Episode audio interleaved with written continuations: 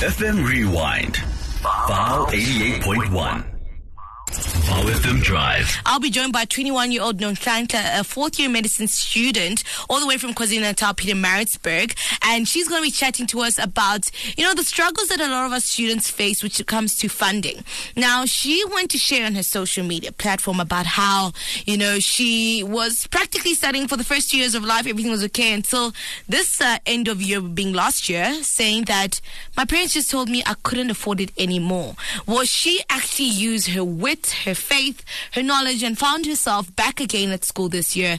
And I just feel like I want to just really chat about maybe ways or methods if you are in the same boat about how you can combat that because I feel like sometimes we just need someone who's got the answers. So Nonhlanhla, 21 year old, all the way from Pietermaritzburg, KwaZulu Natal. She's a fourth year medical student and she's found herself back with the studies. But last year wasn't the same sentence. But before we even get to that, let's just welcome her. How are you doing, my angel? Hi, I'm fine. How are you? I'm absolutely amazing. So good to see you after like I don't know if it's been six years. Yo, it's Do I long. look old? Just be honest. You don't look old. I do. No, you you're aging like fine wine. Thanks. girl. I'm trying. I'm trying not to look like my problems, as you say. Now, no, you are in medical student, right? Meaning you're studying medicine. What do you want to do with medicine? A doctor? What kind of doctor? Where you at, or where you going with that uh, degree? I'm hope like I'm hoping to specialize either gynecology, psychiatry, but more than just practicing as a doctor, I hope mm. to get into advocacy. Oh wow. And maybe policy making, helping with access to healthcare. Oh, sort of yes. Maybe do a degree in public health. So it's always been a passion of mine to be involved in activism, to be involved in just beyond like tertiary and education. You know? And what leads you to actually wanting that? You know, like what leads you to say, like, you know what, I actually want to pursue medicine because it's not like a, a short degree, should I say? Yeah. It's a lot of work. It's also uh, it's also something that they say practice makes perfect. You it's practically a lifetime job that you're pursuing. So what actually makes you say, like, when you're actually applying, like the matrix of just matriculate, matriculated, when they say programs, you're like, yeah, you know what, a bachelor in medicine is where I want to go. Well, it's it's really like a life story because I have a sister who was born mentally disabled, Mm. and I was like my sister's keeper. And from there, I sort of found that passion to help people. Oh, wow. And so, medicine for me, I really deeply believe is more of a calling, something that I feel is just very fulfilling for me. I just love to help people, like generally, and I think health in particular is such a transformative way Oh, to help people, and that like relief and just that happiness you get from seeing a patient who was literally critically ill Mm. to rising up from their hospital bed and they're walking and they're fine and they're smiling that for me just makes my life like it, it certainly is a call. Like you are taking care of a whole life. Yeah. You know, I'm, I'm still one of those people to understand. Like, I'm like living. And like I go to the hospital, they make me live again. You know, it's such a mind-boggling thing, but you know, it really is such a calling because you really are keeping lives at your hands, and it's really amazing to hear your story uh, behind that. So, talking about your story, though, it's something that you've been very open with on TikTok. I mean, Yeah, you've, got, yeah. you've garnered about over fifty thousand followers, which is a lot. So, people are out there really listening to your story, finding you maybe inspirational, maybe just really hearing your words of activism that you also do share, your poetry as well. But I think the story that we are uh, highlighting today is a, a story that a lot of students face, and which is basically struggling financially or either struggling to pay up your fees, and uh, especially in certain degrees where, like medicine, it doesn't really come uh, easy, should I say? So maybe just share your story when you find out that you know what, I might not actually be going to school next year. Yo, it happened literally in December when Mm. everyone is having a good time and everyone's like, "Get December post.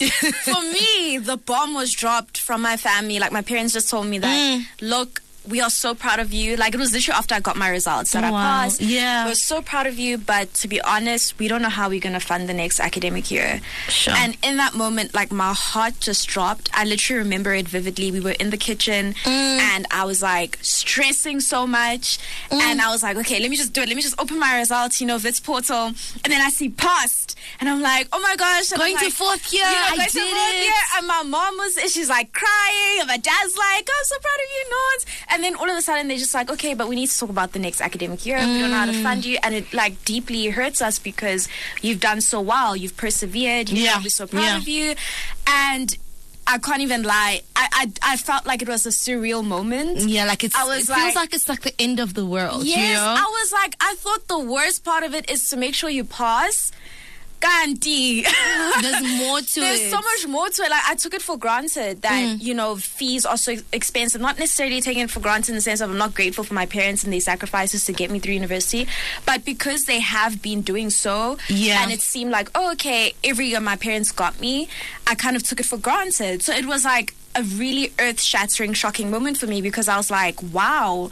So I've passed, but I could really stay at home. Mm, and the whole of December, it was like almost a depression for me. Yeah. I would just stay in my bed. I would barely get out of bed and I would just cry. Yeah. Because there was nothing else I could do. My parents were saying maybe a student loan, and I'm thinking, oh my gosh, student loan in this economy. Yeah. I'm going to be in debt for like Sure. well into my 30s, years and years and years.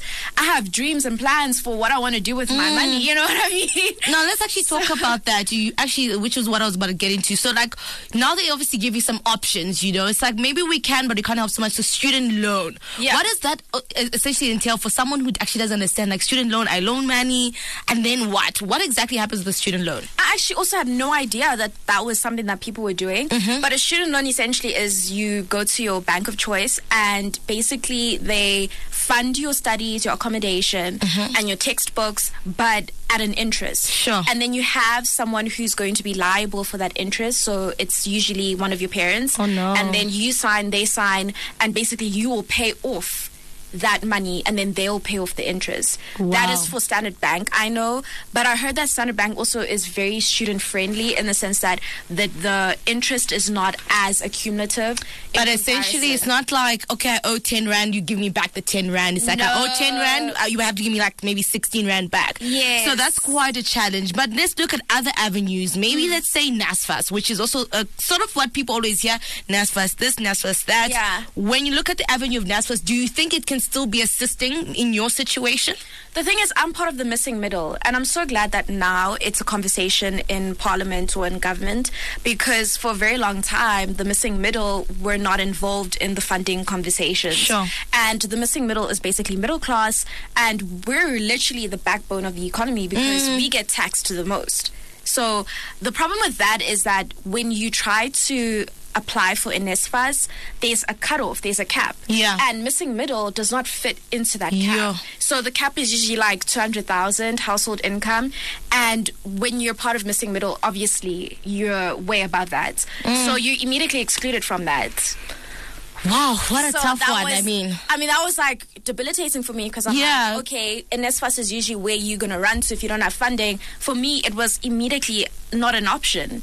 Then I'm thinking, okay, bursaries, scholarships. I was literally on my laptop every single day. Applying and even putting stuff in. Yeah, even those have caps. They targeted for extremely impoverished students, which is so understandable if you think about the context of our country. Of Yes. course, that is very necessary, you know. But we also have to understand that it means that a huge portion of our population is left out of that. So essentially, you someone like me, and I'm also an international student. So I understand when you say about certain caps. Well, for me, most of the time, it's you have to be South African. So already, Yeah. I'm cancelled out of a lot of them. Yeah. And then you know, you know, the hardest part I always like you just said is that I'm doing well at school, but I can't go because I don't have the funding. Mm. You know, and then you basically look for a small community to back you and and to find you. So now, with what I was trying to say with this, or where we're going this the word of week is having faith. You know that it's going to work out eventually. So now, officially, now you have sort of registered you back at school you're in your scrubs you know so what led you to this point now that you're actually now back at school and obviously still working towards covering all those fees Yeah, so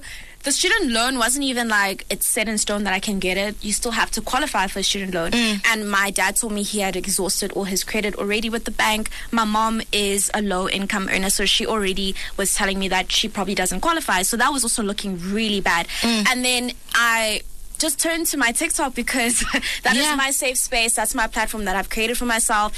And I literally just expressed to my family on TikTok that Yeah. Yo, this is the chat. I can't register. And like the date was fast approaching because medical students have to register way earlier. Yes, It was like yes. 15th January. Sure. And it, it was like the Friday. And on the Thursday, literally, I had exhausted all my options. Nothing was working out. And I was like, okay, I'm not registering. I'm definitely staying at home. Because Mm. what plan can just come in and rescue me last minute like this? One day left.